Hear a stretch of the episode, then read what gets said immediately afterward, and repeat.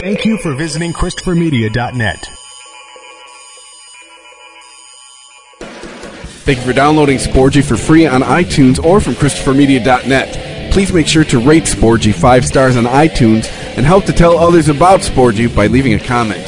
Thank you for following Sporgy on Twitter at Sporgy Podcast and on Instagram at Sporgy underscore podcast. Please follow Sporgy on Facebook to like and share Sporgy. You can also email the show. The address is sporgy at ChristopherMedia.net. If you would like to donate to Sporgy, you can click on the PayPal button at ChristopherMedia.net. If you use Amazon.com, please click and bookmark the Amazon link at ChristopherMedia.net. It will not cost you any extra money, and you will help to support Sporgy. If you are looking to launch your own website, please click through the HostGator banner at ChristopherMedia.net. Christopher Media uses HostGator to host all of the shows produced by the Christopher Media Network. When you click through the HostGator banner at ChristopherMedia.net and sign up for HostGator, you're helping to support Sporgy.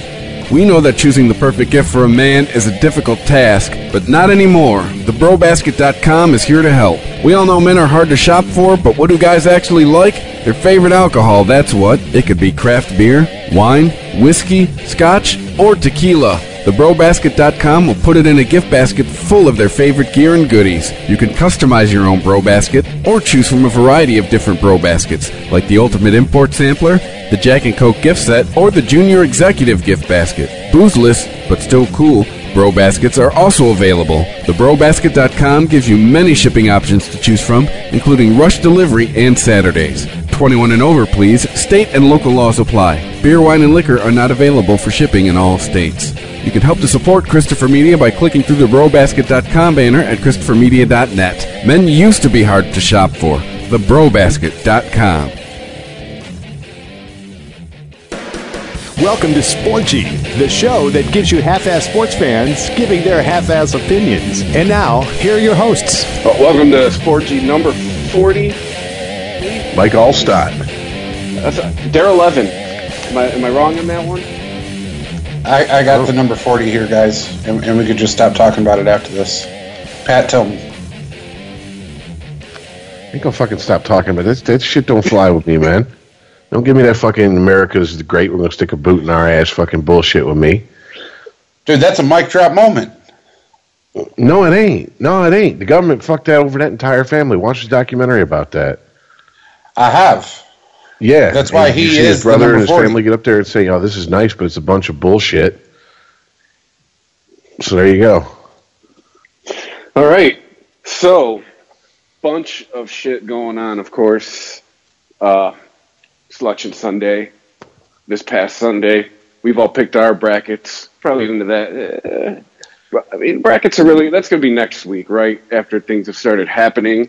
I mean, I guess before the show goes out, we can each throw out our final four real quick. But, uh, Well, I mean, I finished my bracket last night, and I, I never filled one out before, and it looks just like you'd figure someone who's never filled one out before. I, I after I filled it out and finalized it, I went and looked up everything you're not supposed to do, and I did that. So, but you know, look at the field where my fuck's growing. See it lies barren. I just don't give a shit. So, Well, I mean, I can tell you personally, my th- three of my final fours were number one seeds. So I mean, I really, really didn't go out on any limbs except maybe in the, the earlier rounds, as far as picking some spoilers. But uh, yeah, The- sh- should we? What should we start with, guys? I mean, it's. Well, I mean, just- I, I I mean, we try to it's save a- it for the end. It's it's well, I mean, let's let's let's save football till the end because we can go the Yeah. longest on that. Um, this story just just hit the news about ten hours ago. It's just a little side note in the hockey world, which we've actually talked about, and or we talked about it before you got here when we found out that Datsyuk wasn't coming back to the Red Wings, but he was going to go play over in Russia. Um, basically, the gist of the story is Detroit ta- traded uh, Thomas Jurco to Chicago. Now, Jurco was their uh, second round pick in the 2011 draft. He played 16 games this year and he had no points, no assists, no nothing. So he got traded. Well, he goes to Chicago and they ask him, okay, so, you know, what's your feelings about now playing in Chicago versus playing in Detroit? And he come out with the biggest difference is that we're told to make plays instead of just making safe plays and chipping it in and playing safely. Here you actually should create something if you want to stick in this lineup because there are so many creative players. And the reason that's interesting is because when they asked Datsyuk, one of the reasons he was leaving the NHL and going back to to Russia to play is he said the lack of creativity in in plays here in the NHL. And it seems to me that now you have Thomas Jurco saying the same thing. And it's a and they were both I think Datsyuk was probably trying to be polite to his going to be former team on the way out the door because this really seems to me like this is a organizational problem. As I say, both of those comments you just made don't bode too well for Mr. Blashill.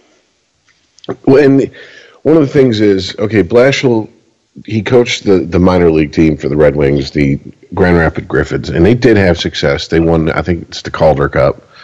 You know, they they won their version of the Stanley Cup, but it's minor league teams. You can't just play you can't take a style of play from the minor leagues and move it to the majors and expect it to work with yeah. zero with zero adjustments. And sometimes when you're in these these lesser leagues, the the training leagues, whatever you want to call them, sometimes your style does not translate well to the pros. Nick Saban, I mean, it's you could have some of that going on too. I mean, it, it's a different world, minor league hockey.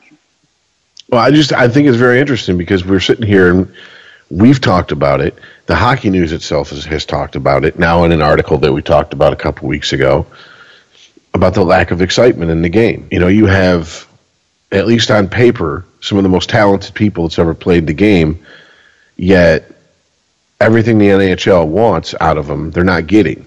Now, for whatever reason, like like we talked about, you know, they're going to try to implement rule changes. They're going to, you know, basically try to force the issue to open the game up. Seems to me that this is almost a a thinking a, a coaching situation rather than a rule situation. Because another thing is, if you keep switching rules every five to seven to ten years or whatever it is, that means that these players who have adjusted to the rules now have to make another adjustment. Players coming up have to make the adjustment, and then also all the coaching styles have to be adjusted for it. You know, and some rules it's no big deal. Other rules it is a big deal. You know, going from a five on five overtime to a three on three overtime, it's a pretty big fucking deal. Taking a two line pass out, that's a big deal. No touch icing, that's a big deal. You know, along with, oh, if you ice the puck, you don't get the line, you don't get a line change during that break. I mean that that can affect you you know, big time, especially in the playoffs in hockey, because that's where matchups become really important. That's how come uh, having the last line change is so important to coaches because they want to get the players they want matched up against their the other team's line out there. But yeah, I'm just thinking that this is this is no longer necessarily a a you know Datsyuk was unhappy here, Jurco unhappy here. This sounds like this is a case of a coach who is way above his pay grade. And I mean, what has he done since Babcock's left? I mean, nothing. Ran the, uh, ran the Red Wings out of the playoffs. exactly. You know, and I know a lot of people can point to a lot of things. Oh, Ken Holland. Uh, you know, the the end of the streak was inevitable, and all that is true. Yes, but this streak was never in danger like it was once since Scotty Bowman left until Blashill took over. Yeah, it I was never last year. It was skin of their teeth.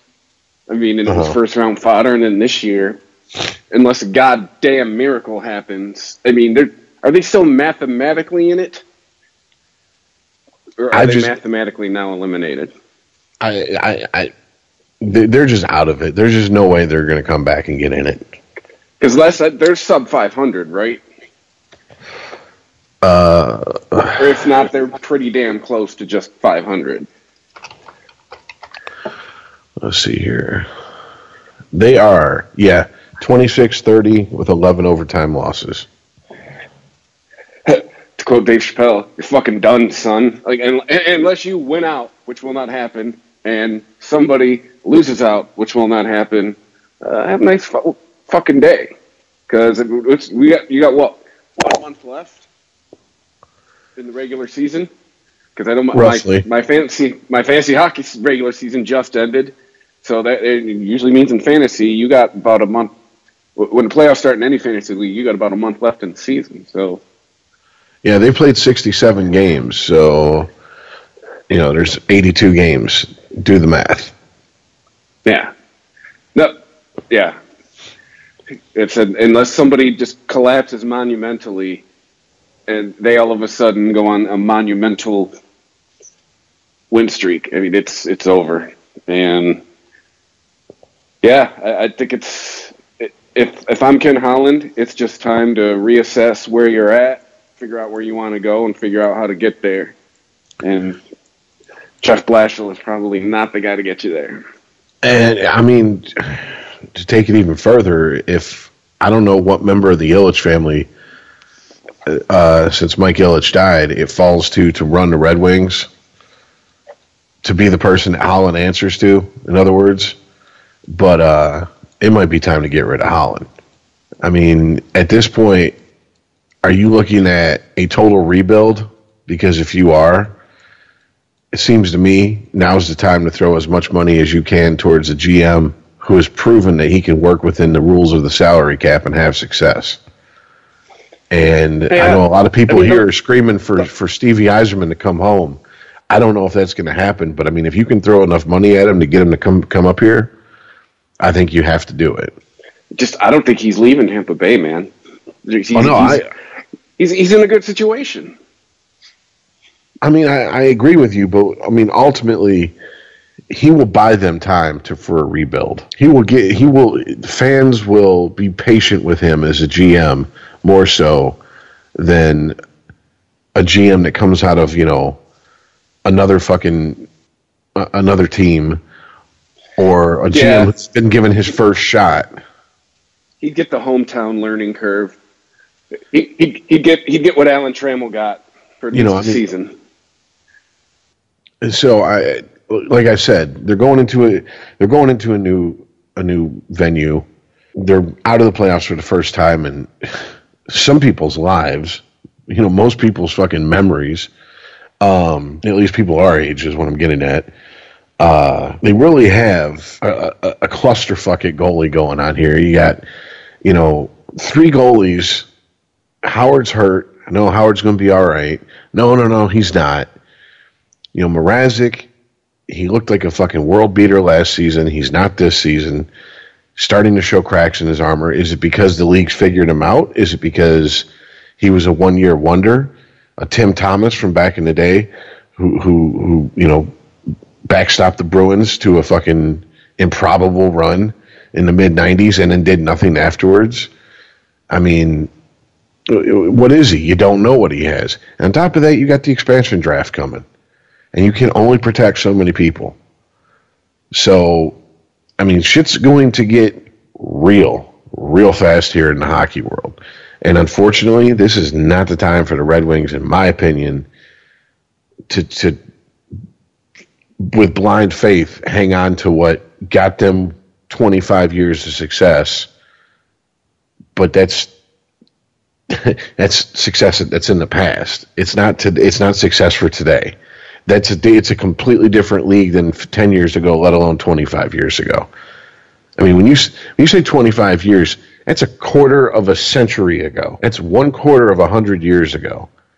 All right, this is not the same fucking game, not the same league, not the same anything as it was then. And you still have a lot of people with the mentality of, well, we we have to act like you know, let's just throw money at free agents and and and get them here.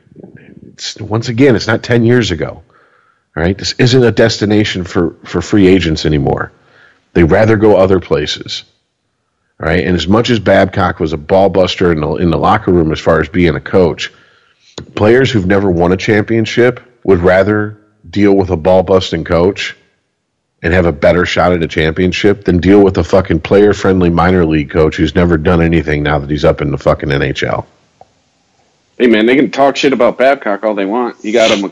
He got him one cup, almost got him two.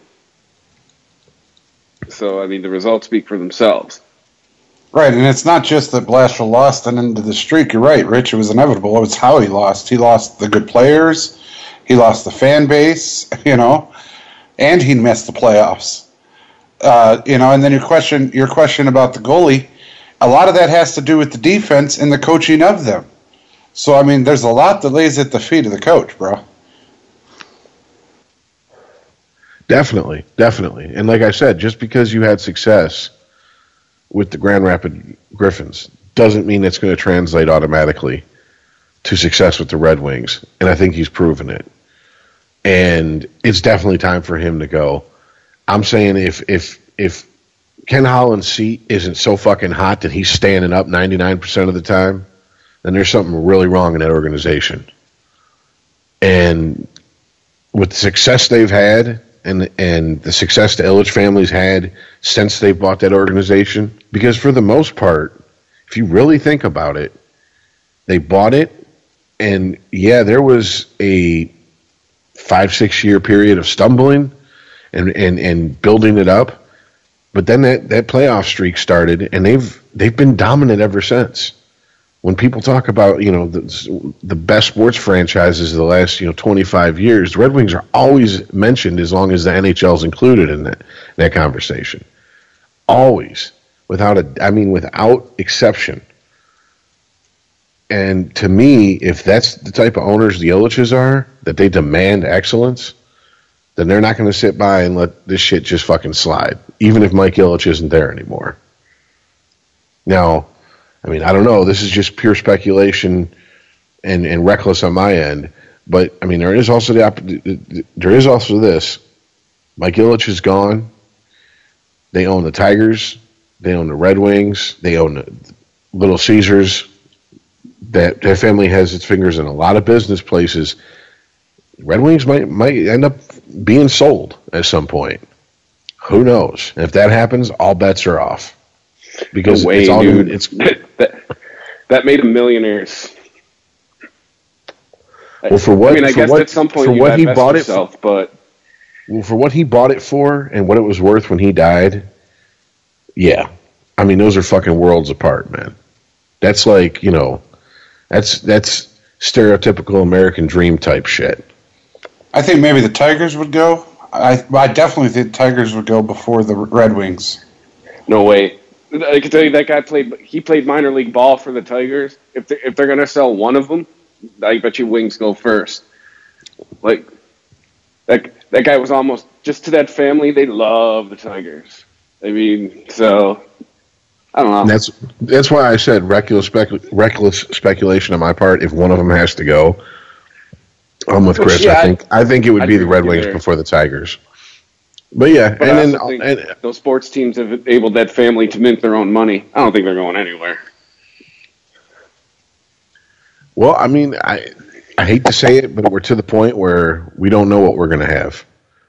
You know, Mr. I is gone, and all I can do is hope that if they do retain ownership of these teams, that the same drive to win and drive to be successful is there, and they don't turn into the Fords Part Two, to where, well, hey, as long as we're making money, we're happy. Because if that happens, you're gonna have some very unha- some very unhappy fans in the city of Detroit because they're not gonna have any team to hang their hat on except for the fucking Pistons.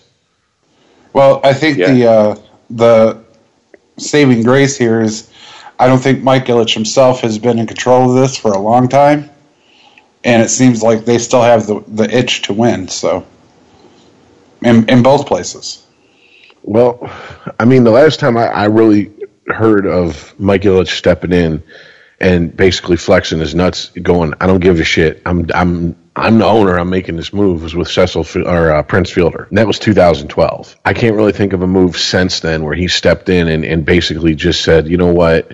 Yeah, you're you're my GM Hollander, you're my GM Dombrowski, but I'm going to make this move because I think this is our best chance to win. That might have been the move where the people in the front offices were like, "Can we keep this guy busy? keep him away from here. you know, what Well, the move I- that, that broke the the straw broke the camel's back. Like, I mean, there are- eighty. He's there are throwing bags of money at people we don't need. Fucking, you know, let's let's schedule craft time or something for him during the day. to keep him out of the office. there are stories. There are stories that he that was not a first time thing that he had done that with with players about coming to the Red Wings. It's just it was the first time it was on Front Street like it was. I mean, because if you're a player and you're talking to Ken Holland and you're kind of on the fence about coming to Detroit or someplace else, and Mike Ilitch gets on the phone and starts talking to you personally, or better yet, flies you in on a private jet, sets you down, starts flashing all that hardware that they've won in front of you. That's some pretty persuasive, you know, argument, right? That's a pretty persuasive argument right there before he even opens his mouth. And he was a successful businessman, so he knew how to conduct himself and sell himself and sell his organization to people. So, I mean, like I said, I've heard stories. I, I'm not, not going to go into them in detail because I don't know if they're true or not. But I've heard stories that that had happened before with high profile free agents in the NHL and the Red Wings. So, you know, either way, I think the, the most interesting thing about this story is the lack of creativity in the NHL. And yeah, uh, you know, we're spearheading it with, with using the Red Wings as the example here because now we've had two players who have left the Red Wings and have said the same thing basically. Like, like I said, Datsyuk was a little bit more he was a little bit more politic in how he put it, and whereas Jurco was a little bit more cavalier. But ultimately, they're saying the same thing. You know, we can't go out there and play, be the players we need to be when our hands are tied. And I mean, it's just like in baseball, the resistance, you know, is eh, to sabermetrics and things like how uh, Joel Maddon manages with the shift and and stuff like that. Like he's not you know there's a there's resistance in, to to change in sports big time you know it's only been probably in recent memory that the leagues leagues have become copycat leagues like the NFL for like the minute when the Wildcat was the new hotness and shit that everybody would jump on it because for years and years and years and years it was you know Lombardi and that was your that was your template. That was how you were supposed to coach.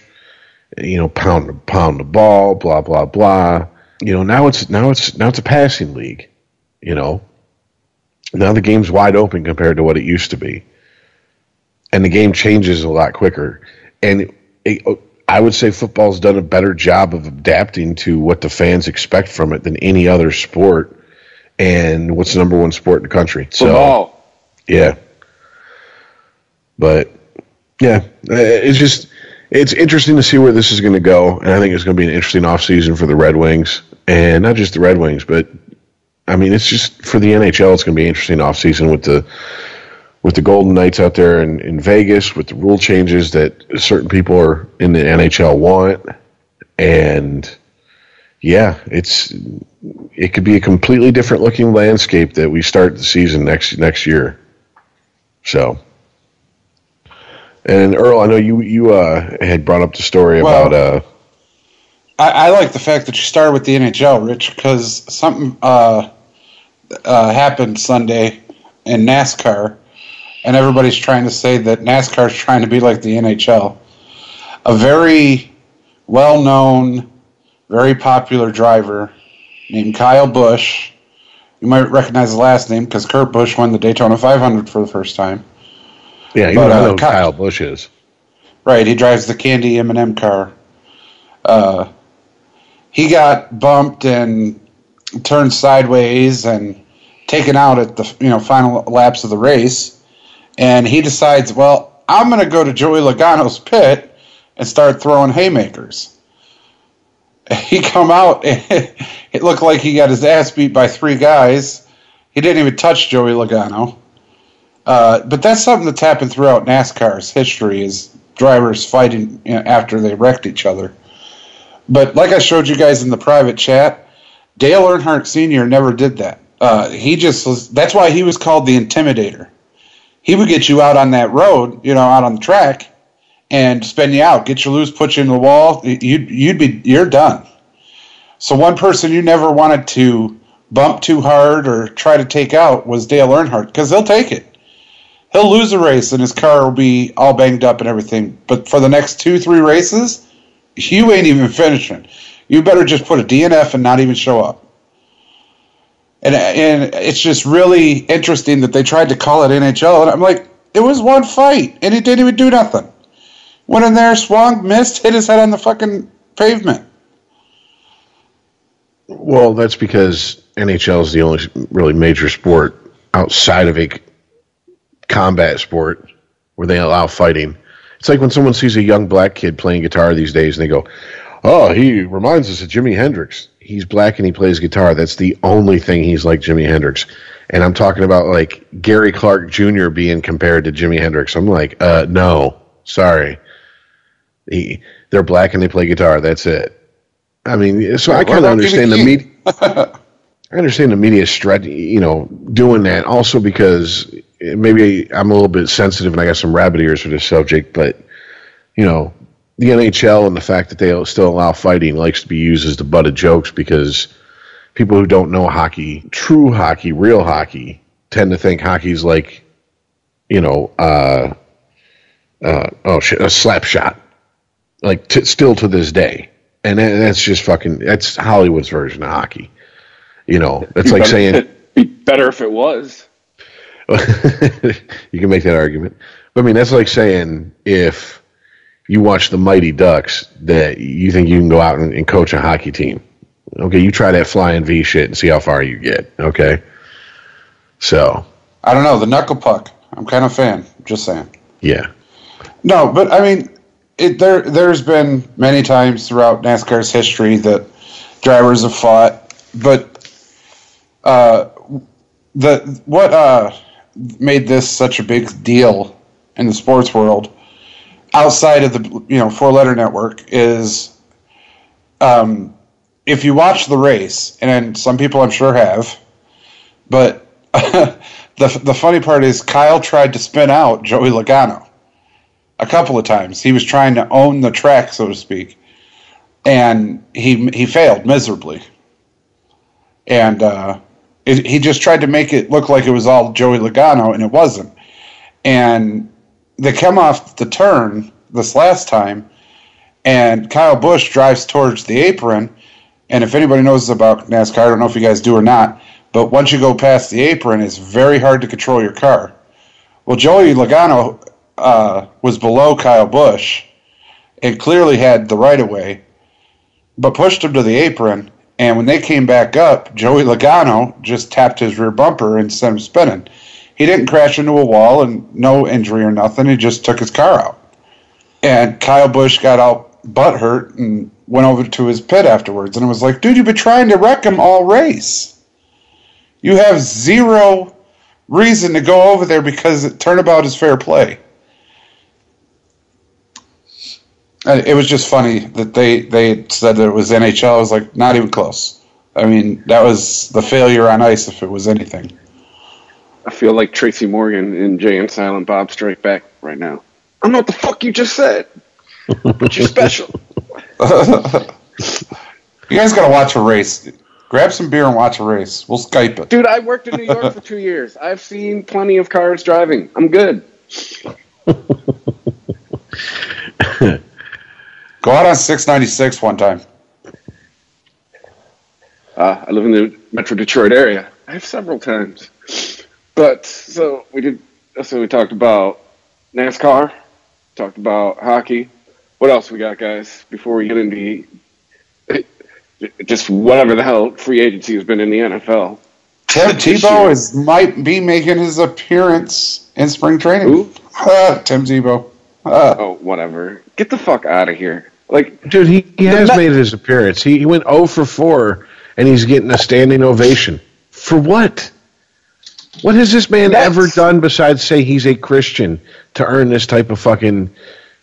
And really, is that how? Okay, let me let me speak to my to my Christ loving brothers and sisters that listen to us. I know there's one or two of you out there. At least give. At least give it lip service. Are you really that starved for a fucking quote unquote role model in the sports world?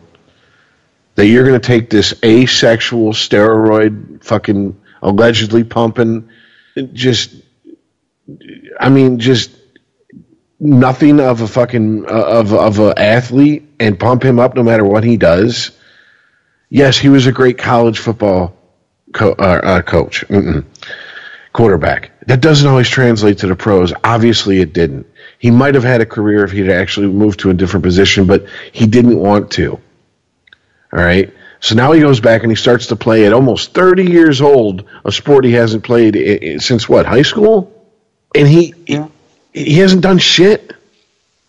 And his jerseys are outselling people like Curtis Granderson, you know, people who actually earned the position they, they have on that team, who've played in World Series, who've won World Series. Really? Rich, I'll take your question one further. The same question to you, New York Mets organization, New York Mets fans. You are two years out of being in the World Series. Why the fuck do you need to sign this clown for the media circus? Do you not have that much faith in your team? Do you suck that bad? Is the reputation of the Mets just too much to overcome? Like, like I said, two years ago you're in the World Series. Why did you, did you shit the bed that bad? It's rhetorical, but Well, yeah, but I mean, why not though, Chris? I mean, somebody was going to sign him and get that press. Why not it be them? And that's okay, but that's the problem.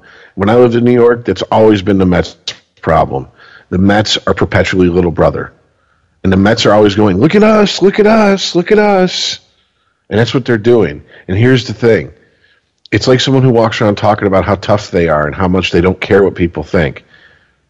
Real rugged individuals don't need to tell you that they're a rugged individual. Okay, people who deserve the spotlight don't jump up and down and scream, put the spotlight on me. All right. They're competing with arguably the most storied franchise in all of American sports in all of history. All right. Since we started keeping recorded history of our sports in this country, it's the New York Yankees above everybody else. Championships, all of it. And they're competing with them right in their backyard. And instead of doing it with like, hey, look, you know, yeah, we're not the Yankees, but we haven't been around like the, you know, as long as the Yankees have. We don't have the history the Yankees have. No, they take the fucking big top, you know, three ring circus attempt of let's sign Tebow and put him out there and watch him go 0 for 8 and people still stand up and stomp their feet like he's like he's the second coming of fucking Babe Ruth or something. And I don't It's get not. it. Babe Ruth didn't go 0 for 4 ever. Probably in spring training. Well, spring I know, training might doesn't- even been a thing when he played, but Let let me ask you two this: Does he remind you a little bit of Michael Jordan? no, Michael Jordan was Reminds at least good at one sport. outside of college, yes. Yes, Michael Jordan was uh, But I mean, he arguably the best, redefined or, his or- or- yes, yes, arguably the best ever, or it, with without an argument, best of his generation at one sport he chose to play. What I'm Or asking you just take is it one the, the situation with Pro baseball, athlete. Because he was it the the man. pros. He is the man. He'll always be the man. That being said, in baseball, it, it was terrible. It was it was worse than that. Once again, it's like the only reason I'd be reminded of Jordan because it's an athlete who's out there who's getting a shot based on name recognition. That's the only way he reminds me of Jordan playing That's baseball. That's what I'm asking you. Well, in that case, then yeah, I guess him and Jordan, yeah, then they're basically pissing in the same fucking toilet right there. Yeah, but did Jordan at least end up taking a few pitches in the show? Tebow's not even going to get even close to the show. No, Jordan Jordan didn't No. make it out of the minors. He minors. didn't make it out of spring training. Yeah, he was a, he Ah, rode, the, that's he, probably rode where I saw him. he rode the bus.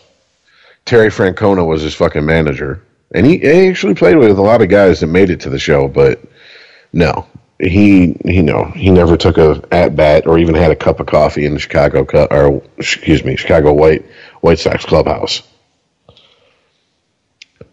I mean, they, they pretty much knew that that was. I, I don't want to. I don't want to get down the rabbit hole of conspiracy theories, but they pretty much knew that was a one year thing, and then he was gone one way or the other, whether it was back to basketball or or on to whatever else life held for him. His unofficial suspension. Yeah, I mean, come on, dude. That was just that. That was. A, it was it was a nice news story. It kept him in the it kept him in the spotlight. But I mean, ultimately, is an ego stroke on his his part. I mean, he can say, "Well, I did it for my dad," all he wants. And people who are prone to that type of sentimentality, and you know, go all blubber blubber over romantic comedies and cry over shit like that, are going to buy into it and love it. I'm just not one of those people, you know. So I, I just looked at it like, really you're just pissing away a fucking roster spot on someone who could actually maybe make it in the majors, and that's the same way I look at T- Tim Tebow. If this is an attention grab, this is a problem the Mets have, and the Mets need to fucking get over their inferiority complex to where they think they need to have a three ring circus in their fucking spring training to get to compete with you know the the Yankees. I, I just I don't I don't see it as any other is is anything else. Oh, I, I mean, think I really it's, don't. it's the new culture we live in, Rich. Also, because they they do it in uh, baseball, basketball, hockey, with with the All Star games. You know, the fans, quote unquote, vote for you know this silly. No way he should be an All Star player in the All Star games. And it's the same thing with Tim Tebow in, in baseball. There's no fucking way he should be on a Major League Baseball field but the fans are going to be like, "Oh, you're stuck now. You gave us our shot. We're taking it and running." Yeah, but you can make an argument that the All Star games are ultimately an exhibition game for the fans. So it makes more sense for them to put whoever they want to put in there by hook or by crook. This is not.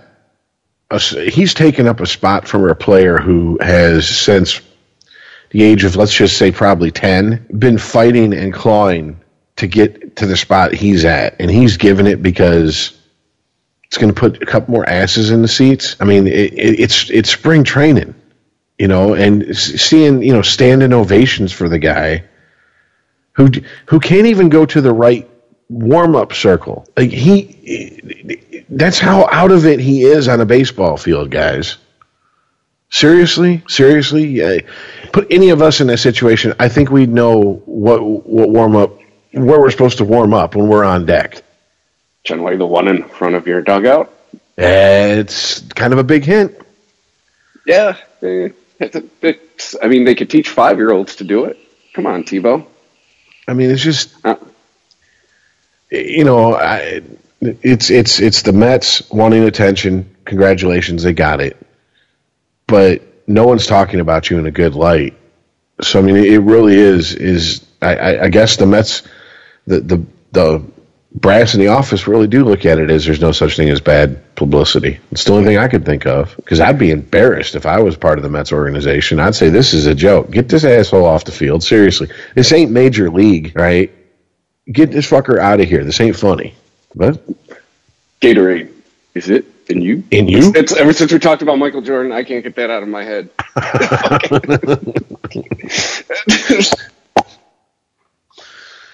All right. Well, before we get to the clusterfuck of the NFL fucking free agency here, what did you want to talk about regarding the 76ers, Earl? I don't think it was the 76ers, boss. It was the Warriors. Who was it? It's just a, a quick uh, side note to uh, Jerome Iguodala saying the N word repeatedly on national TV.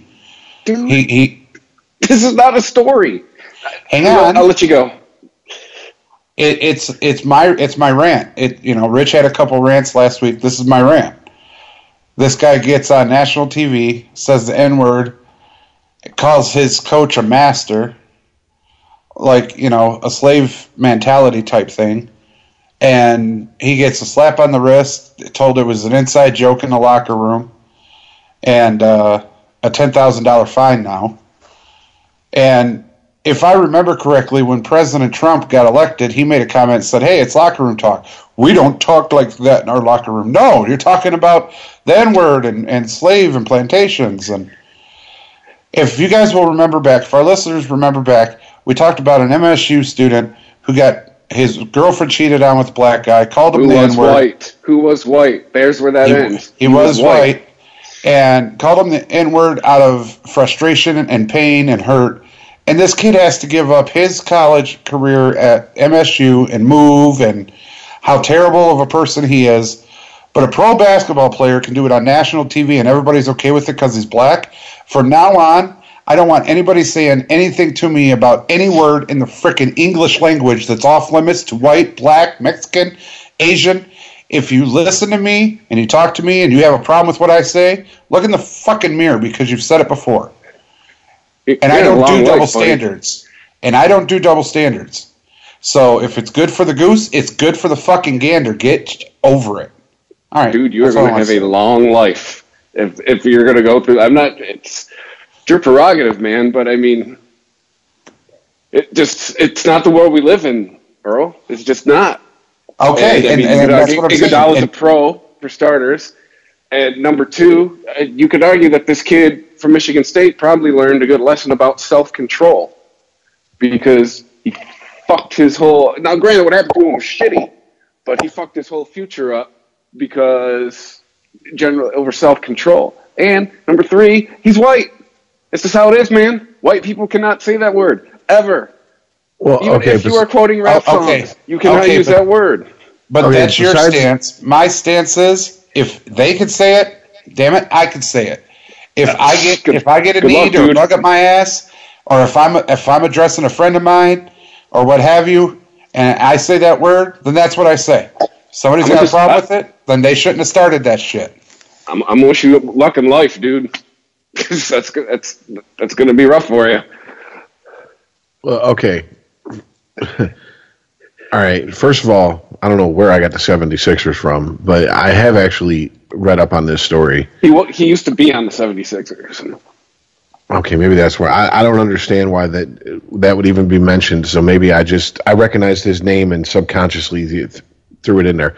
Anyways, I've actually read up on this story today, and him uh, and Steve Kerr have come out and both said, "Look, unless you know this guy and his type of, he's really cryptic in, in how he talks. He's got a really fucking strange sense of humor, and unless you know him." sometimes it's going to come off as like the whole master thing. Him and his coach both said he wasn't talking about his coach. He wasn't talking about his general manager. He wasn't talking about the team owner. In fact, it, basically, it's been heavily implied he was talking about the the press. And on top of that, how do you pronounce his last name? Ing- Iguodala. Iguodala? Iguodala, Iguodala. Iguodala, Iguodala. Okay, he's come out and said that he's fucking with the press, and he's been doing it his entire career, and he likes doing it to him. So that that part of the story seems to me like it's a non-issue. It's a case of he's out there and he's basically throwing fucking bait cocky out for the fucking press to gobble up. Now the fact that he's out there, you know, saying the word nigger on the court, uh, it happens in f- football, basketball, baseball. It happens, guys. There was a story a couple years ago, local story about two players who'd went to college together, came up through college, and they both ended up on the on the Detroit Lions. One was white, one was black. That word was used between the, those two constantly, to the point where a black reporter here in Detroit flipped out during a practice when he heard them using it towards each other, but he only flipped out because the white guy used it towards the black guy. And then when he pulled the black guy aside and said, "Hey, brother, how you gonna let this white boy talk to you like that?" He goes, "That ain't a white boy. That's my brother." And the whole story became, "Is that word acceptable to use between friends?" Well, I've had friends that are black that use that word with me, and I use that word with them, and they know the intent that I'm using that word, and it's fine. Now, does that mean we go out in public? I'm, I'm out there hollering it at them? No, because that could start a lot of fucking problems. Does that mean I go up to every black person I say, I see, and and just start throwing that shit around loosey goosey? No, I don't like fucking being in fights left and right. Yeah. I'm an hey, old what man. up? Some black person you don't know said it's okay. I use this word. It's o- no, we're good. No, that's not a conversation that ever happened. I mean, you know, no matter it, the thoughts on throwing around that word vary so much, and it's so dependent upon the individual saying it and the individual hearing it and the context. Because to some people, it's unacceptable for anyone to say it, and for some people, it's acceptable for some people to say it, not other people. And then for some people, it's like, look, as long as you ain't calling me a nigger, I don't care. Use the word. All right, and it, and and then it gets into the whole pronunciation thing. Don't be coming at me with that hard er. You better you know better put an a on the end of that shit. It's just it's one of those things that to, it, it's how do I explain this? In polite society, we have an unwritten contract that we don't use certain words and flaunt the use of those words out in uh, you know in everyday life. Okay. And you could pretty much chalk it up. I mean, of course, some, you know the the George Carlin bit about you know the seven words you can't say on television. That's changed over the years, but I mean, you don't turn on NBC and hear him saying "fuck" or "motherfucker" or "cunt" or "cocksucker." You know that shit, damn, hell, ass, dick, tits. I mean, that's about as that's about as raw as you're going to get on broadcast television. You go to cable TV, that's not paced. It's not like HBO Showtime, but like FX or AMC. You get a little bit more raw. Excuse me. Then you go to a Showtime HBO channel, and it's fucking it's a free for all. It's whatever the fuck they want to say. In fact, you can make an argument. There's whole shows on HBO who's who became notorious just because of the use of the word cocksucker. You know, Deadwood comes to mind right off the top of my head. There's I mean, a I think- Showtime series called Bullshit with Penn and Teller. yeah, I mean it's so to me it's a personal issue and a lot of people don't like that I see it that way and that's fine. I don't really give a fuck. All right? Uh, if I have friends who use that word towards me and they use it as a, I, I, a term of endearment comes off as kind of foo foo, but I guess we'll go ahead and go with that. All right. I take it as such. All right. I've also been called it in a derogatory way. And usually the first thing I respond with is, okay, so now you're not only stupid, but you're colorblind. All right, good. You know, of course, that usually ends up, that's, that's the type of conversation I'm having before someone starts swinging to somebody else. And that's been a lot of years since I've had conversations like that. But I mean, it, look, he's a black athlete. He's going to use the word. You can get as, as offended as you want because in polite society, it's unacceptable for white people to use the word as it is for black people to use the word. But the truth is, you go to some bougie Sedity committee motherfuckers in the black community, it ain't, it ain't it ain't acceptable for him to use that word around them either. That word's just not acceptable. Period. But that's a group that doesn't get talked about when this type of shit comes up. See, my thing is, and my only thing is, I don't, I don't care about the word.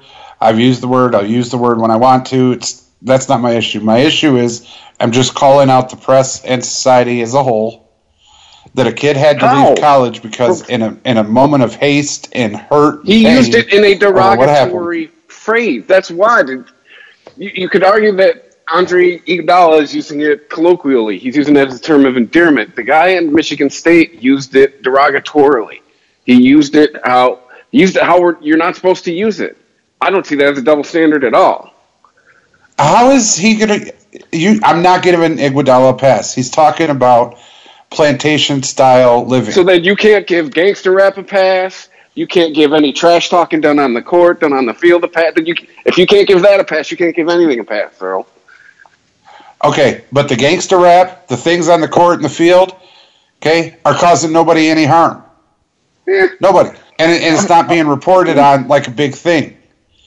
Okay? He goes on national TV on an interview, uses it twice, and, and talks about it in a plantation style manner. But do And you get that everybody's just like, oh, did that that's his hurt?" personality. That's just who he is. Uh, Do you get and that he he uses it at the time of being hurt. Okay, it cost him his college career at MSU, and everybody's like, "Well, he shouldn't have called him that. He should have called him something Yes, else." No, because he shouldn't have. do that. Okay, Well, Earl, whatever. hold on a Yeah, sec. Hold on a sec. Hold on a sec. Do you understand that he was using that as a way? He was he the plantation the whole reason he was using that the way he was was fucking with the press. No, I The got same it, Rich, people, the same here's people the that made it a big story, so they proved his point for him. No, I got it. I got it all. I got all that. But I'm not giving him a pass when he does it in an interview, says it twice in a plantation style meaning, and yet a kid does it after being hurt and it cost him his college career. No, I can't do that. Because Iguodala wasn't trying to hurt anybody's feelings. The kid was. That's the thing. It was used in a hateful way. Iguodala did not use it in a hateful way. Like that's A lot- that's a lot of there's the people see- disconnect, man. A lot of people see using that word as, in a plantation. Like put it this way: if he says it before he punches this guy for fucking his girlfriend, that's now a hate crime. Nothing, nothing, not, you could not put in any variable in what Iguodala said and make it a hate crime. I got you there. You got a good point. But anyway, Well, so let's what- just can, uh, can one thing we can all agree on is that no matter what, no matter what polite society, no matter what politically correct society, no matter what Disney owned ESPN will want to push, is that as long as there are players on the field, on the hardwood, this word's going to be used between them. And people just need to get the fuck over it. It's like it's it's no different than when you mic up a player for Monday night football or Sunday night football or, or whatever, and you catch them swearing in between plays. It's going to happen. These are not everyone out there believes in the same set of morals as the puritanical people who are sitting at home, pen and paper in hand, or excuse me, nowadays, sitting at their fucking computer, fingers on their keyboard, waiting to to, to go and, and let their Twitter fingers fly and be offended for everybody. Okay? It's those people are fucking morons, dude. Most people understand these are adults. Adults get pissed off. Adults that are they're going to use language that is not acceptable to use sitting in a boardroom. But then if you go talking like and, and acting like you're in a boardroom on a football field, you ain't gonna last long either. I mean, it's just can, can, can we get over this? I mean, this is. I kind of agree with Chris. I don't know how this is a story, except for he took a fucking swipe at the press with the whole plantation thing and master thing, basically saying that they're at the they're at the the the whim of the press and how the press wants to spin the, the subject. And the press went out and the press went out and did exactly what the fuck he said they were going to do.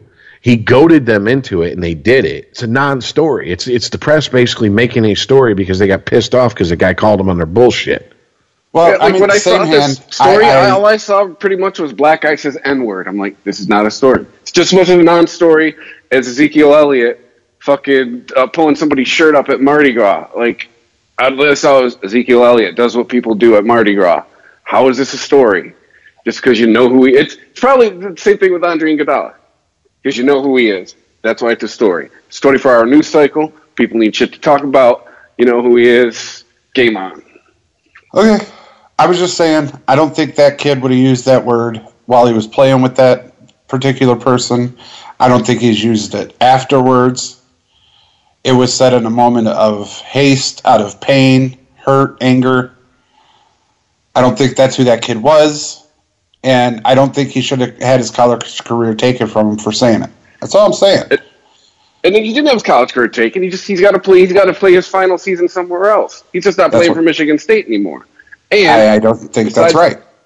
besides the self control lesson, you could also argue, hey, dumbass, have you not paid attention to the news for like the last five years? Don't ever send any like even if it's a text message. Like, don't be sending out shit that people can prove. I mean, that should also be a lesson he learns as well. You know, Well, I mean, I, I know. th- yeah, he should have learned his lesson from the fucking Favre dick pics. Favre dick pics, was- Johnny Manziel.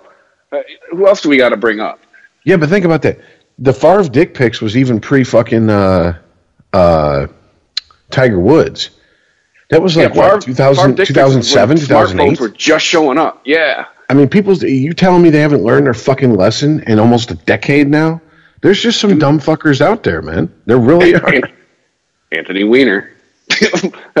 What's he on? His fourth or fifth time getting caught? Well, I'll, I'll say this, and then I, I'm pretty much done with the subject.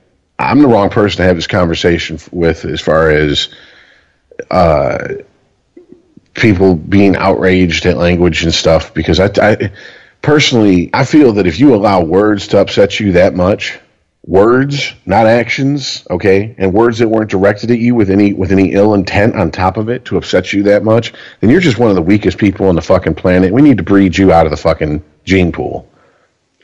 All I'm right, you there, Rich. I am in the words have the power you assign to them club. Okay, there's a reason. There's a reason why certain people are looked at in certain lights when because okay, if like we talked about the story about the MSU ba- or uh, basketball football player, and I thought he was black, and I thought his girlfriend was white, and I thought his roommate and his his roommate, his uh, teammate, you know what I'm saying? I I had the races mixed up. And I was like, I don't even, I don't see what the big deal is. And it was like, no, no, no, no, no, no, no, no, no, no, no, no. Excuse me. I thought his girlfriend was black, and he was calling her that. And you know, his white teammate had had sex with his black girlfriend. And they were like, no, you got the races all mixed up. Then when I finally figured it out, I'm like, okay, so the guy said something in the heat of the moment. Was it stupid? Yeah. But I mean, I've been in I've been in relationships. I've had women say some of the fucking most foul shit in the world to me. Difference is, is that it wasn't on some sort of format where I could hold on to it and throw it to the press and go, see, look at what a bitch she's capable of being. I mean, it. That's a personal issue. That's an issue between three people. It's an issue between two teammates and one of those teammates' girlfriends. And really, it should never have been in the fucking public eye in the first place. All right, this, this isn't the this isn't the Jerry Sandusky shit. This is not something that, that it's going to go to court. Okay, it was between it was a personal issue between three people. I would even go so far as to say it's really none of the team's fucking business. But in, in, in the minute he left a paper trail, for lack of a better term, a digital trail, and it could be brought to the light like that, and and held up as an example of like, oh, this is so horrible. He was fucked. All right, that he was fucked, and we had this conversation. If he'd have just beat the guy's ass, which is much worse than calling him a word, people would go, "Well, um, guy got what he deserved. He got his ass beat, fucking his girlfriend." But somehow we've gotten to the point in society where a word used that causes you no harm physically is worse than physically attacking somebody. because it's because it's, it's because it's salacious for the media because it's a hot button topic right now because we can put it out there and it'll get eyeballs and it'll get clicks and Well, and people like me- us will fucking talk about it. And Like, forgive me the- for sounding like a little bit of an S- problem. forgive me for sound like an SJW a little bit on this. This is where I kind of agree with some of the people and some of the sentiment I hear come from that from that group of people. This is also because if it's two jocks, one jock fucked his, his, his teammate's girlfriend. If the two jocks beat the shit out of each other over it, eh, well, that's what that's that's what dumb jocks do. Okay, that that's jock culture. That's what they do. Okay, well, guess what? Shit talking and everything else is part of jock culture too. So you want to police part of the culture, and you just want to fucking go, eh, oh, that's part of the, you know, that's what they do. They beat the shit out of each other. They get into fights all the time. Okay, well, the you know, the, hypocrisy. I'm sorry, and I get where you're coming from, Earl. You know, but the problem is, is that we bathe in hypocrisy. We wallow in it. Like we we we. It used to be the old saying was was was truth is like rain. It don't give a fuck who it falls on. Now it's just we just pray for hypocrisy to fall from the fucking clouds so we could just drink it up because that's that's that's the way we exist in this culture. We'll know something is right and we'll call it bullshit. We'll go, you're right, but it's bullshit. Well, how can you say if I'm right? How is that bullshit? Because it is. In other words, because you don't like the fact that, that it's it right. Come on, man. But Yeah, that, that's definitely been more evident the last year. So, is well, I don't feel that it's right, so it's not right. You you could have like books of shit proving what you just said is right. Well, I don't think it's right. I don't I don't feel it's right. Uh, science and facts are backing me up. It's not right. I don't feel it is. I mean, uh, ultimately, all you can do in this life when it comes to shit like this is the people who know you best. All you can do is hope that they understand where you're coming from and you've made yourself clear. Because people who don't know you, people who tune into this episode and have never heard an episode before and they hear what's being said, are going to walk away with uh, an idea of how we are completely as human beings based on a two hour conversation. All right. I can't sum anybody up from a two hour conversation. I, not completely. But this is this, but this is this is the, the hazards of doing this. You know, putting ourselves out here like this. You know, and Earl, I understand what you're saying. And believe me, I've heard people of all races say the same thing. It's ridiculous, these double standards. The problem is the people that are saying that aren't the ones they're putting on TV. They're not, they're not views that people are, uh, in media are, are, are clamoring to put out there and be seen.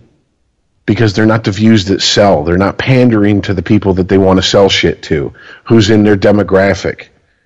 Which, if you really want to get into, is just another way of dividing people up by race, gender, income, religion, etc. So the same media that sells you this kumbaya, we all hold hands, we're all the same and equal bullshit, also know how to divide us up and sell us products based on those fucking the, the different the different groups they decide to put us in. So just stop and Yeah. think about that. Yeah, the, the same media that decries profiling is profiling the fuck out of you when it comes time to sell ad time. Exactly. And Earl, I want and I, I want you, and I want you to know, like, I don't, I, I, know it doesn't sound like it. I don't disagree with what you're saying. I'm just coming from the point of like, that's great, dude, but that is not the world we live in anymore, unfortunately. Like, No, no. one thing, I, one thing I've learned doing these podcasts for the last three years, there is no consistency, and nobody cares about fair. Like that, that's just the world we're in now. Like everyone says they want fair, but when it comes down to it, when you look back to what Rich is talking about, when you look at actions, people say they want fair, they don't want fair because it's that's not what their actions dictate. Yeah, and and Rich also made the point that if people don't agree with you, then they, you know, it doesn't matter what proof you have or what you say, they're just going to be like, no, that's bullshit. No, it's the truth, and that's And that's all I wanted to say here was the truth. If if it's good for the goose, it's good for the gander. That kid should not have had to leave MSU. But I I digress. Moving on. And I wanted to say it on unregimented last week, and I didn't get to it. I'll, I'll guess I'll say it on this one because it pertains to what we're talking about. Can we stop apologizing? I mean, I know Bill Maher did a rant similar to this, but I just mean in general. Why can't anybody just stand up there, whether they're in sports or anything else, and go, "Yeah, this is what I said. It's not what I meant." You know, if you were upset by it, I'm sorry, that's not what I meant. But I mean, I guess they're still apologizing, but why is everyone such a puss? Why can't anyone just stand up there and be like, this is what I said, sorry you feel that way, and move on? Like, no one has any balls anymore when it comes to that. Instead of going, yeah, I said it, if you don't like it, tough shit, you just get all these forced apologies every single fucking day about something. well, who's Chris, 98% of the shit that's apologized for doesn't need to be apologized for. Well, that's that's just it. I that I that was my little rant. I said that, and then you said, "Well, you're going to have a long life." Well, that's no, you said you were going to go around saying whatever the fuck you wanted to anybody. and that was- Exactly. That was, That's, that's exactly what you're asking. Why? Why do? Why do I have to apologize for what I say? Well, because you don't like decorum come into play in certain situations, Earl. I'm just saying, if you don't like what I say, get away from me. I am who I am. I'm not out to hurt people's feelings. I'm not a bad guy. I'm not racist by any stretch of anybody's imagination. I'm a guy that just likes to have fun and enjoy life. And if some Well- things that I say get you bent, come to me. We could talk about it. If I meant it, I'll tell you I meant it. And sorry that it hurt your feelings. If I didn't mean it, hey, my bad. I didn't mean to hurt your feelings. Otherwise, go, you know, eat a bowl of fuck for all I care. Earl, if there's one thing I've learned doing these shows for coming up on a year on this show and almost three years with Unregimented, is there's somebody out there right now who, the minute you opened your mouth, before you even got out more than the first two words, decided you were racist, decided you were sexist, decided you were whatever the fuck. Okay, it's just the way it is, man. Oh, And absolutely. the- I, I, the and I only run thing you- into those that's why I said people the only day. thing you- So do you. thing you- My point is, is I am that guy that, that Chris has talked about. I make no apologies for it. The if only your opinion you- of me is that I'm racist or sexist or what have you, then that's just you know your opinion, and you're fucking entitled to it. I'm The only thing not. I know I'm is not. look- but I make no exception or apologies for who I am. It is who I am. Who I am. You know, The only thing you can do is look in the that I am. mirror and say, I know exactly what's in my heart. And the only other thing you can do is look around, hope that you're surrounded by people who know you for who you are. Okay? I, it, it, it's, it's all you can do. Because, and, and Chris, to answer your question about the apology thing, I, it's not going anywhere anytime soon. And sadly, it's just because it's shoved in our face so much anymore to where, like you said, everything has to. The minute the minute an athlete says something that even one person gets upset about on Twitter or on social media of some sort, it seems like there's quote unquote demand for an apology coming from people. No, it's really a few people who are really loud. Is that what? It, and in today's society, if you piss off a point, you know, point zero percentage point of the fucking people on social media, someone's in that athlete's ear going, "You're watching them bags of money fly away." You better, you better, you better keep it as vanilla as possible. You better go out there and say an apology. Because who was the last person in sports who really just didn't give a fuck, came out and never apologized for anything he said? And it was a that was a superstar. Closest I can come is Charles Barkley. Charles Barkley would come out and say whatever the fuck was on his mind and never apologize for it once, as far as I know. Well, the argument Yeah. could be made uh, about he made Colin it okay. Kaepernick. He's he's he's all right. But I guess too. But the problem is too. We've talked about it. I mean, we're getting into the to the well-worn carpet area here. But half the time, these apologies in sports, you're apologizing to people who aren't who aren't sports fans. Like I would tell people to get fucked. Like if anyone who actually you know pays money to come see me is upset with this, I'm sorry. But if you're just sitting around on the internet waiting for somebody in the celebrity sphere, whether it's sports or music or anything, to say something fucked up so you can get pissed off about it, go fuck yourself. But Well, we do a sports show. And in just the world of sports, we all have to understand this. We have to know this if we don't already. And I'm talking about us three. And actually, people listening, it'd help if you understood this too. And some of you listening, I'm going to be talking exactly about you. You, there are people out there who go to work, who do an excellent job, who make a good living, who contribute to society through their job, who come home, and they have no life. They go to work and they come home. And with the internet, they it's allowed them the illusion of having a life because they can read all these articles and they can get constant fucking be barraged with constant information about sports and when they find something they don't like, they can start a little crusade about it. And it's it, there. It, what you describe, Chris, is people just sitting, waiting for someone to fuck up, waiting for someone to be misquoted, something taken out of context, so they can be outraged. There are people who do that, and that is the people that are driving our culture right now. And for the rest of us, the only the only way I see to stop it is to start ignoring these people. Is calling it's just going, that's nice. Now go play. Like you would a little kid who just came and told you that, you know, aliens landed in the backyard and took him up and and, and, and you know, zoomed him around the entire universe in the last five minutes. That's nice, Mikey. Go outside and play. You know, what do you say, Rich? Shut up. Adults are talking. pretty much. You know, if your kid comes in and tells you something like that, you just pat him on the head, you send him outside to play, and then you call and you get the CAT scan set up for him to make sure he's not a wet brain retard on Monday morning. All right, that's what you do. And that's what we got to do with these fucking people. Because this, these are this isn't a majority. This isn't uh, people who have any moral high ground, none whatsoever. Because if you really look at these people, they will abandon one one set of principles they were defending today tomorrow just to be right because that's what it's about it's about winning arguments being right it's not about it's not even about doing being right. It's about thinking you're right. Exactly. It's not about doing the right thing. It's not about. It's just like you said. People talk about well, you know, fair, fair, fair. Everyone wants everything to be fair for them. They don't care if it's fair for anybody else. Not everyone, but a lot of these people It's not what fair like that. Exactly. Exactly. Okay.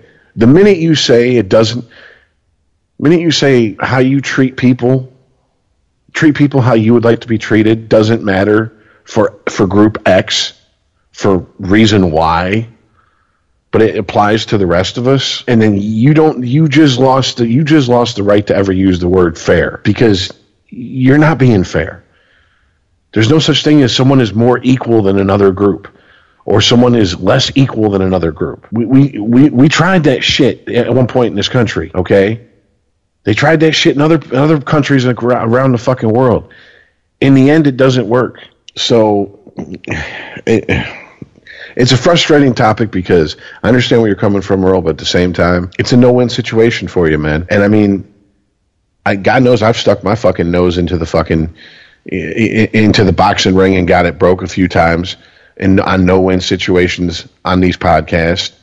And on this one, you're just gonna have to do it on your own, dude. I'm not willing to get my fucking jaw reset over this fucking subject. Sorry. It's I, I I've I've I've like I said, I've already had a nose a, a broken nose over this subject before. I'm just not. I'm just not doing it this time. I mean, I understand where you're coming from, and and the pointing out hypocrisy and the ridiculousness of the situation. I agree with, but I mean, there's a point, dude, where you're pissing into the wind.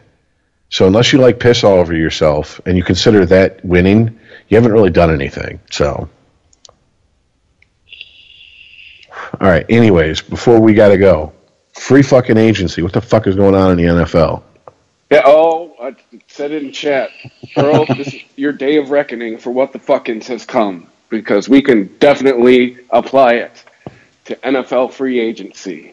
Holy shit, dude! If I was in Chicago, I mean, I'd already have my cyanide pills on the order from the internet. I mean, you know, I'd have already. I'd be in the middle of my background check to get my gun. Like, what the fuck are they doing? It like, they, are they signing Mike Glennon as a backup? Is he No, supposed to be the guy he's that their starter. replaces Jay Cutler? He's Yep. their starter. He's their starter. Wow. They're giving him what is it, fourteen point five per year. Yeah, forty-five But- million dollars. But basically, if after one season they decide they're done with him, they can cut him loose and they and, and they only end up paying him 19 of that 45. So because of that reason, there's people saying that this is a good deal. Let me tell you something. As a Bucks fan who watched uh, Shaggy out there playing fucking quarterback for his team, I don't see where Mike anybody got the idea Mike Glennon's a starter. I really don't. He never showed It's me Chicago. anything. I mean, they must be real confident in their run game that they can just have a subpar game manager behind or under center, and that that run game is going to carry them. That's the only thing I can think of. But Earl, you say it's Chicago. You're talking about a team who has been the only team to win the NFC North for like the last decade, and who's got a Super Bowl appearance in the last decade. They, they, they've got two in my lifetime. I mean, it's I just if I was, I mean, Chicago Sports Talk Radio this week has had to be amazing. Like just because, like I'm not even I I, I root for a rival team in the division, and I'm going, the fuck are you doing over there? You forgetting about Sales Green of Bay? old style got to be up because people got to be drinking way way more. Yeah, dude, you are forgetting about about Green Bay. Green Bay's had fucking Super Bowl appearances and have won the, won the NFC North in the last decade. No, I know, but Earl said he's like, well, it's the Chi- he, no, but Earl. I was just speaking to Earl talk about well, Chicago. Like, eh. It- he was being rather dismissive of Chicago. Yeah, I know, b- and it's the Detroit dude. Earl, because you're a I Detroit homer. Chicago. Okay, you say Chicago, like the rest of the country says, it's Detroit. It's the Lions. So that's just a homer in them. So you're never going to get that out of them. I, I mean, it- that's staying set for life, bro. Ever. Ever. I'll, I'll say the N word and anything else you want. I ain't talking about Chicago. Just saying. All right. Well, I mean, didn't think we said all we said about Chicago. Uh, good luck with that, Bears fans. Uh, talk to me in October. See how that's all working out.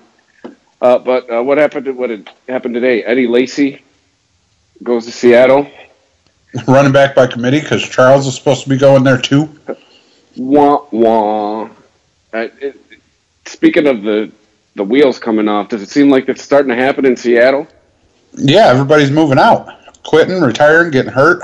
It just seems like there were better running backs on the table than Eddie Lacy. I mean, especially for Seattle. You think? So are, are are you saying Seattle's window is closed now officially? Well, it just it seems like they're giving up.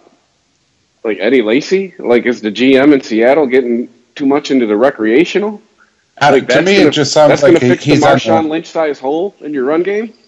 No, it not. sounds like he sounds like he's on the cliff and just pulling at straws, trying to get back up, and he's failing miserably.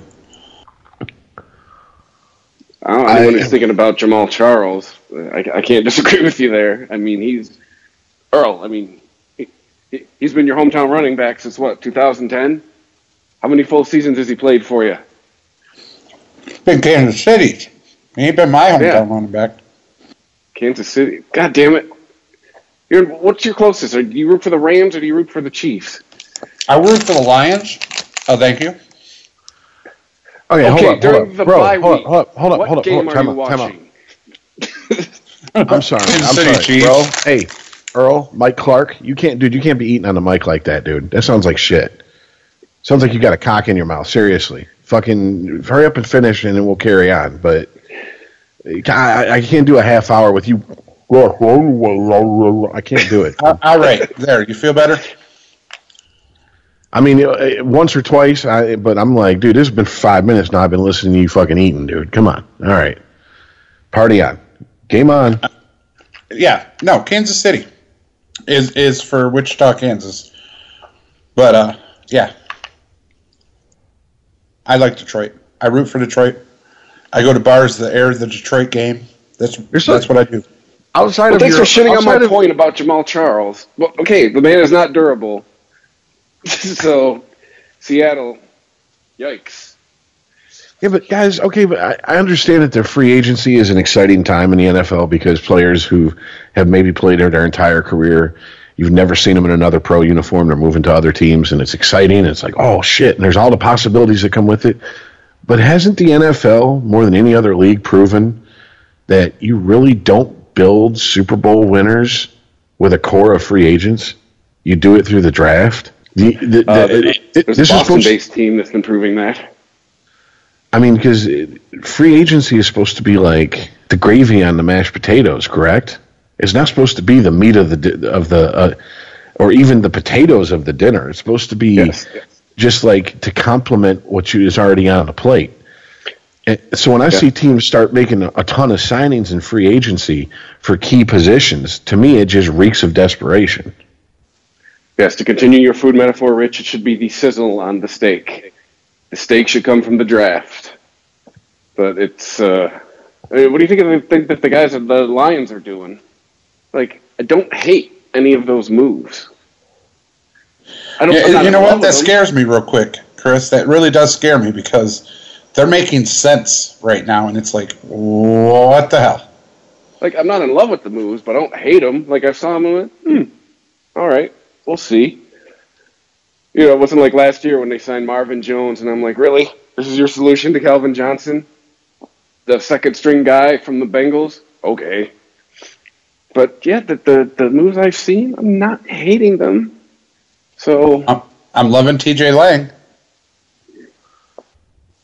Yeah, and I mean, Uh, I'm gonna tell you what. That's a that, he, that is not an under the radar signing here. He did almost an hour on our flat on our uh, uh, our biggest sports talk station here.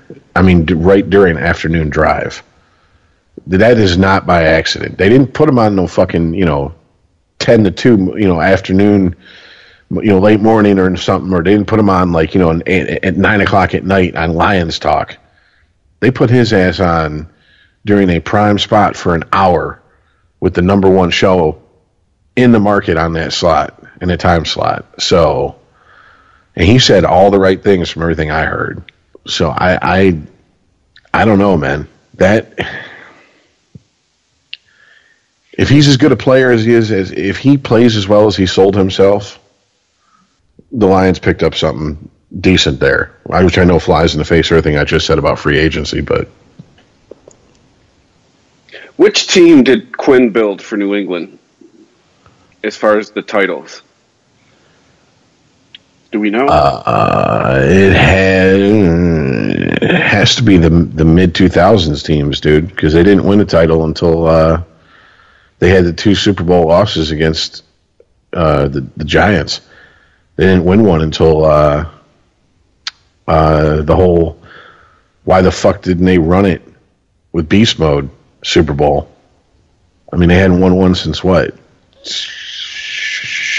two thousand four season. Correct. So So he did he build all the teams that missed the Super Bowl, or or did he did he build the team that did he build the David Tyree team? I, I it has to be. He's not that old of a guy. I mean, I don't know. To be honest with you, I don't even know who the fuck he was till he came to the Lions.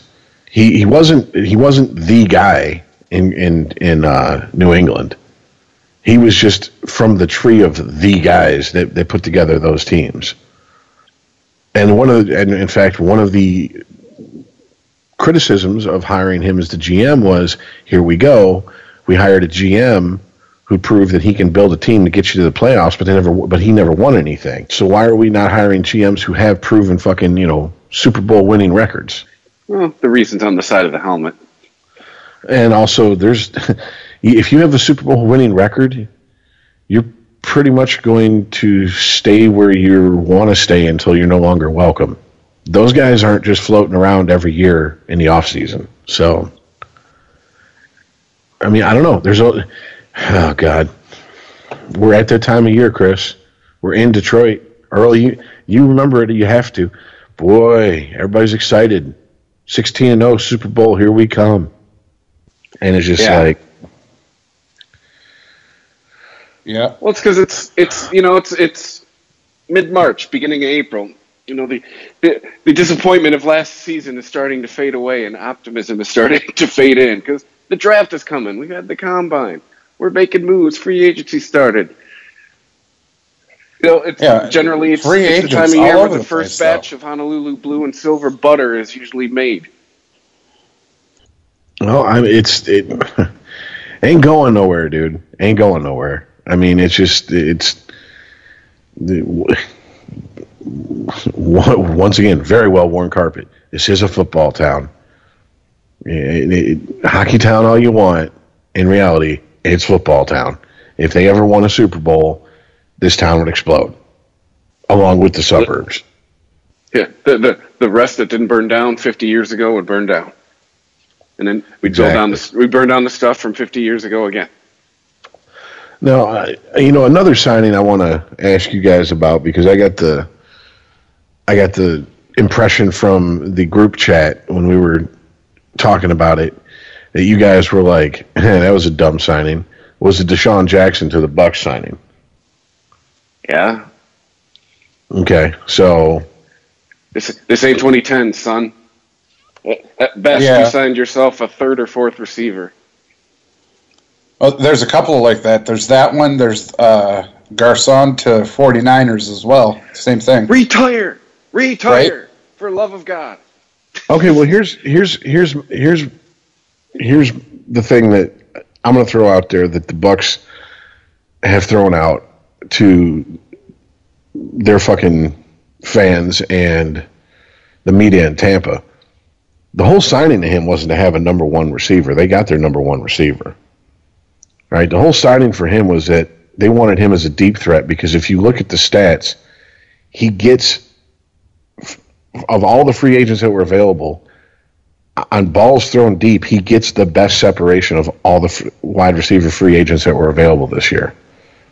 And they feel that that's what Winston has been missing is the deep ball threat. That's basically the only reason I've heard that they signed him.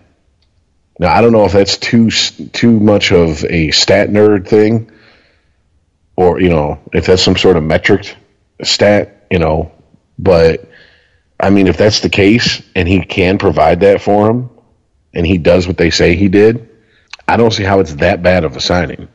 It's it just uh, he just he's not who he he's not who he was when he was on the Eagles, man. And he, it seems like he had lightning in a bottle there for a couple seasons, and then he's just kind of gone into the realm of average. Sure, he'll he'll get you he'll make a deep play for you every once in a while, but it just he doesn't seem like I'm just it's, I'm not impressed, and I'm not I don't even root for Tampa. Yeah, it, it just seems like it's it's just going to be another team for him. That's you know well to give him another paycheck from the NFL. Well, he's he's on his way out, but I could be wrong. You know, half-assed opinions, right? Now, the, the you talk about the deep threat. I think this signing has been very uh, under talked about. Um, uh, Brandin Cooks to the Pats, man. Like I think that's going to be the best signing of free agency this year when everything shakes out next season. I don't I think that's disagree. been under. I don't think that's been under talked about, considering that uh, pretty much all the the sites that I follow just said that when he's when they signed Cooks that you might as well just hand the AFC over to the Pats no need to even play the games. Yeah, I mean, that's just just because I was the owner of him last year. But I mean, he he was one of the lone bright spots on the uh, the New Orleans offense last year. Like that guy, pretty much every game, the exception of the fucking zero he hung up on me. He, he went deep every game, every game, and and, it's, and he's not just no, he's not a one trick pony either. Don't get me wrong. You know, he, he could catch the short ball too, but he's just good at getting separation and just getting off to the races. Like that's that to me, that to me is pretty huge.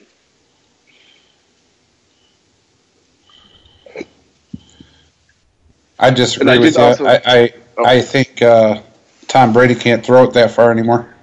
Uh, okay.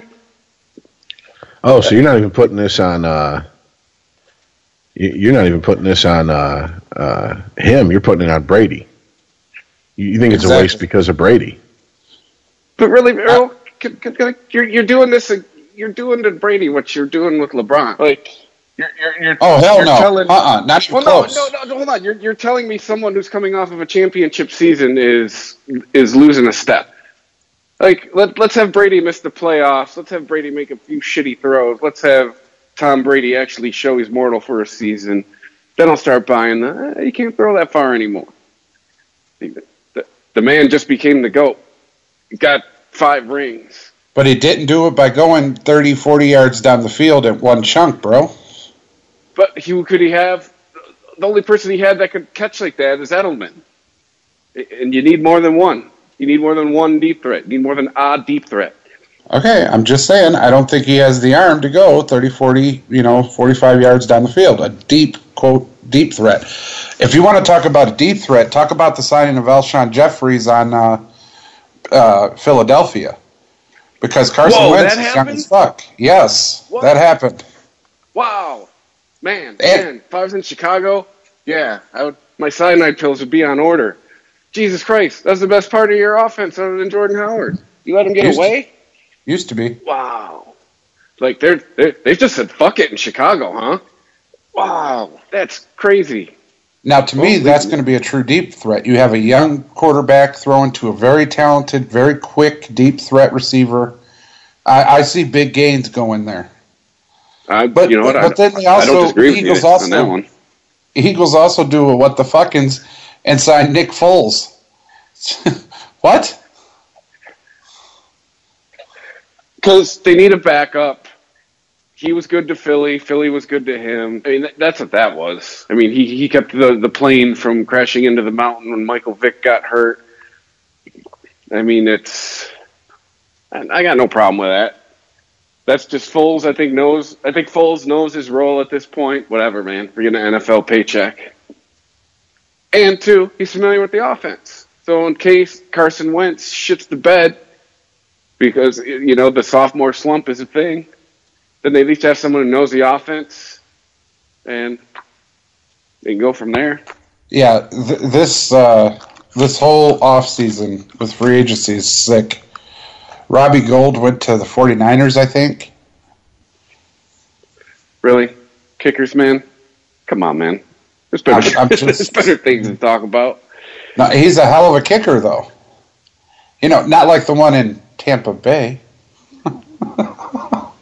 Jason Hanson we, Jr. Yeah, we could be talking about too how uh, both the, the, the free agency market hadn't been as great for AP and Tony Romo as they thought. Uh, I do want to point out that uh, ESPN did it again with their storyline. Now Kirk Cousins never asked about a trade. He just asked what was the potential for a trade. Are they seriously looking at him because he got the franchise put on? Tag yeah, I saw I saw that, and I also saw how according to ESPN, Romo was was going to be cut to the point where I, and I and I know that I wasn't the only one that saw it because there is a Facebook site called NFL Memes, and they put out a nod to of mice and men. They had a picture of Jerry Jones holding a gun, saying, "Just look at the flowers, Tony," and Tony Romo looking at the ground. All right, and it, they quoted that story directly. Right? So ESPN, you're slipping. I don't know what the fuck's going on over there, but get your Knock shit together. Seriously. Or Worry about being right, not first, like you're supposed to. In and on top of that, on top of that, go back to reporting sports news and stop trying to be a sports and lifestyle station. That's the fucking problem here. See, a little mini rant real quick. This is what happens when a once respected sports organization starts getting rid of the people who actually know sports for people who they figure are going to bring in a new audience to them because they might look like them, share the same genitalia, whatever the fuck. All right. Basically, when you have an agenda driven situation, the agenda is going to win out and your facts are going to suffer.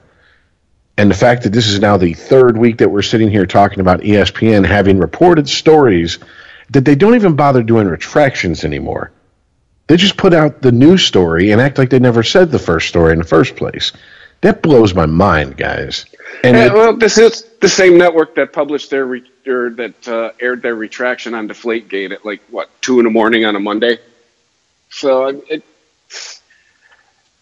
I think we can consider the source here, gentlemen. Like it's, it's just to the point where we're getting with ESPN because this is not the ESPN I grew up with. I don't know what the fuck's going on. I don't know if it's the millennials getting into the workforce, getting into the sports media. I don't know. But lately, just yeah, well, it's it's good okay. Look, ESPN. you know, you have a very hectic time in the NFL. You, you know, the year-round NFL enter, entertainment. Let's call it what it is. And and and free agency, of course, there's always going to be rumors and hints and allegations and all this shit. But to not even care if you're getting these stories right, which is the kind of the vibe I'm starting to get, and not even care enough to to to to print retractions, that's an issue when you are the go-to organization most people get their sports info from. And if you can't trust ESPN to be a factual, b be responsible, and three ethical, then who the fuck do you go to? Fox Sports, All right. Yahoo. If I was in the studio right now, I'd be playing Trump calling fake news because ESPN. You're. It's not, it's not even fake. It's you are. It's too preemptive a thing? Yeah, like can, can is it now a sin to maybe wait a couple hours till you get all the facts, and then write the article, then go Well, live? Apparently, It seems like who, it seems like whoever's making the calls, whatever producers are making the calls at the time, or or uh, webmasters are making the calls to pu- publish these stories at the time, learned nothing from the 2000 election. Like if if they'd worked back in 2000, it'd have been like five in the afternoon. They'd have been calling it for Gore. You know, I mean, it, Yeah. I mean, because this is just the polls. Uh, you know, to put it in in you know make a comparison here. The polls aren't even closed yet, and they're already, you know, calling the election, which is a lot of what they're doing here. I mean, the Kirk Cousins story is being one, the Garoppolo story being another. You know, I mean, the story Adrian with Tony Peterson. Romo, Adrian Peterson. I mean, the and and the, the arguably Romo is the biggest offseason free agent move as far as story goes out of everything at the moment. I mean, obviously, you know, the Cook signing might turn out to be a bigger story later on down the road, but right now, even the most casual sports fan knows who Tammy or Tammy mm, Tony Romo is, and has at least a little bit of interest in where he's going. And you're going to go out there and report something that is c- complete bullshit, and then never even say, "Oops, we jumped the gun. Sorry, our bad." This is not the time to be fucking up. It really isn't. Well, I mean, Yeah, if what- they sat there and, and tried to tell everybody how much they fucked up, I mean, they would spend a whole sports center sitting there going, and this was wrong, and we're sorry about this one, and this was, and well, I don't know what it's the fuck before we're put thinking. it on the air. Okay, and I'll even take it farther because Chris, you're gonna. I, I understand that's how you are about about like stuff like this, like with bands and stuff. You're like, oh, if, if your singer's out of key, you should have practiced more. I, okay, look, shit's going to happen. Anchors are going to misspeak. Anchors are going to put the wrong per, the wrong first name with the wrong last name. Shit like that. I don't need, you know, some sort of uh, uh, Opus Dei self-flagellation on air for. Okay, but when you fuck up on major stories, yeah, it's your job. It's it is part of the ethics of journalism to come out and go, "Whoops, we jumped the gun." Either it's like Chris said, we wanted to be first and we were more concerned about that than being accurate, or B, we have a bum source, or C, and they have another reason. I'm not seeing any of that. And that's an issue. Uh, yeah, it's their their investigative reporting has definitely gone downhill. You know what the I mean, scary part it- about C is, Rich? C is possibly we don't give a fuck. We're ESPN. Where else are you going to go? Well, that's it. Yeah. and, and it, it's it's real bad. It, it gets to the point where it's like, in other news, Eli Manning was arrested for shooting somebody, and it's like the next day, oh, he wasn't shooting at somebody; he was playing with a toy gun, and they thought it was real. And hello, Oh, we met shooting. oh, we meant shooting with a camera. he was All a right. peeping tom. He didn't actually kill anybody. All right, guys, we're up against it here. So, real quick, uh, let's go around the horn. Who's your final four? I'll start because I have the app open. Oh Christ! Uh, we're doing this. Oh, we're doing this next week. What's it, say our final four before any games happen? Because the, the games, the first round start this weekend. So I think we, we at least want our final four out there before games happen, so we don't have any appearance of impropriety. Wait a minute. I picked my. Uh, go ahead. I don't even. Hold on. Just go ahead. I love the I love my name for the bracket. Yeah, we'll Okay. see. That means you have to have a hundred percent bracket, Mister. I gotta be correct about everything. The So we're just- calleth bracket. We're just going with. We're just going with our, our our final four. We're not going with our national championship pick. Yeah, no, we're just to do final four. Okay. Just so that they said the, the games elimination start by the next show. So just want to get our final fours out to everyone so they know we're not bullshitting when we start talking about our brackets next week. Okay.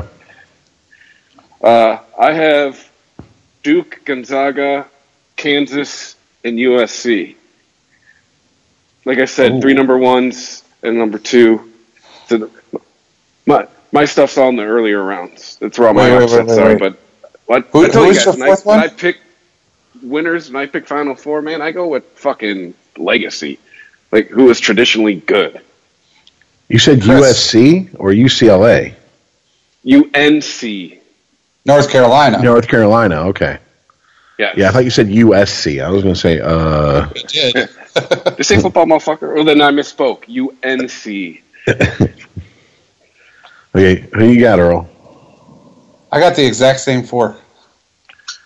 I guess I'm the odd man out. I got Duke coming out of the East. I got Gonzaga coming out of the West.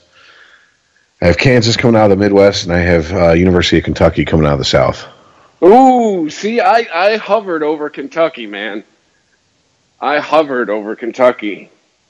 So, well, it's funny though. The th- three of us, we have three out of the same Final Four. So this will be interesting. In which case, I think Rich has Kentucky beating North Carolina in the South. He does. Right? Yeah. Yeah, that's no, right. I, I had them playing each other to get to that game, and I, I, I hovered over Kentucky for a minute. But okay, so there you go, people. There's a Final Four. So next week, when our brackets are all completely busted, we at least have this on tape that you know we picked when we were supposed to pick. So thanks to everybody who's been listening, who's been downloading. Welcome to all the new listeners. Uh, we have a bigger audience than we thought. So hey, thanks for listening. Uh, this month, you know, again, a, a broken record, but this is a good broken record. It needs to be better than the month before it. So you're liking it, you're sharing it, you're telling people, and you're keeping listening, which is what we care about. At Sporgy Podcast on Twitter, we're at Sporgy underscore podcast on Instagram. Uh, you can download the show at ChristopherVini.net. We are on iTunes, we're on Google Play, Stitcher, anywhere you can get a podcast. Don't forget about our streaming station. Uh, just go to ChristopherMedia.com. The most current, I think that was a double something there, but the, the, the three most current episodes uploaded to the Christopher Media feed are on the streaming station. So if you're in a situation where you know you need audio to, to keep going, maybe you, you can't be hitting start and stop and selecting things to play, you just go to ChristopherMedia.net, hit the play button on the streaming station there, and you can listen to us. All that being said, thanks for listening, guys, and we will catch you next week. All right. Later, guys. Peace out, yeah. If you like this show, please tell a friend. Please follow us on Twitter and like and share us on Facebook by searching for Christopher Media. You can subscribe to all ChristopherMedia.net shows for free on ChristopherMedia.net. Please make sure to rate and comment on all your favorite Christopher Media shows. Thank you in advance for supporting Christopher Media by clicking on the PayPal button and by clicking through to all the sponsors who support ChristopherMedia.net. Thank you for visiting ChristopherMedia.net and thank you for listening. Thank you for visiting ChristopherMedia.net.